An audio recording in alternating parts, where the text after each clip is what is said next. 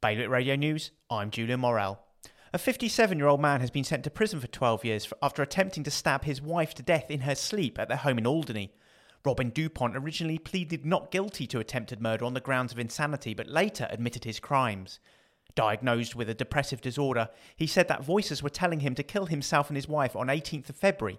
In the early hours of the next day, Dupont attacked his wife with two kitchen knives while she slept. He will serve his sentence in Guernsey.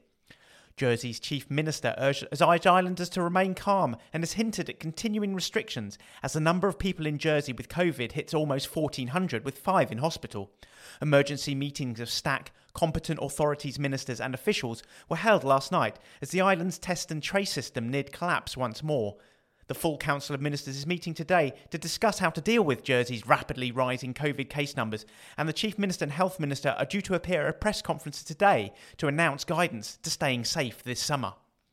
Guernsey's Education Committee has rejected criticism that its secondary school proposals lack detail, arguing that alternative proposals have no ambition and will be like throwing money down the drain.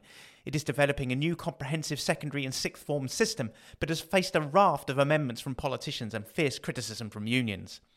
A St Helier deputy is calling for a new primary school to be built on the old gasworks site in St Helier to help address deficiencies in the island's education provision.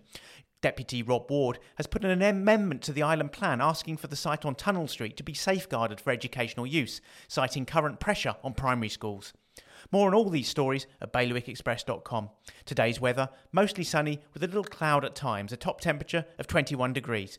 Bailiwick Radio News.